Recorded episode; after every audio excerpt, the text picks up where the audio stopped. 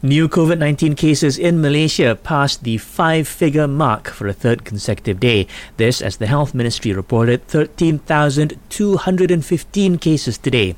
Selangor alone accounted for almost half of the total. Meanwhile, Health Minister Datuk Sri Dr. Adham Baba says a new pilot program will be conducted in the Klang Valley to help boost the vaccination rate among senior citizens. He says under the program, those aged 60 and above who have yet to receive the vaccine can walk in at vaccination centres to get the injection. Untuk Selangor dan Kuala Lumpur, mereka yang berumur 60 tahun ke atas apabila belum dapat lagi uh, vaksin, uh, mereka boleh walk in eh dan kita boleh uh, memberikan mereka vaksinasi dan ia akan dikembangkan negeri-negeri lain. Kita buat pilot dulu di Selangor. Elsewhere, the Health Director General expects the country to report fewer than 1,000 new COVID 19 cases a day by as early as October.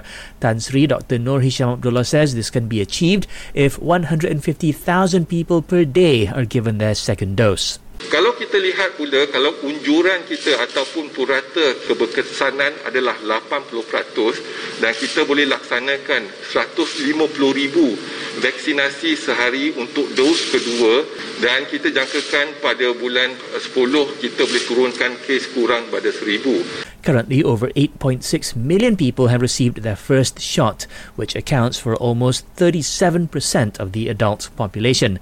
Daily vaccinations also hit a new high after some 434,000 people were given the jab yesterday.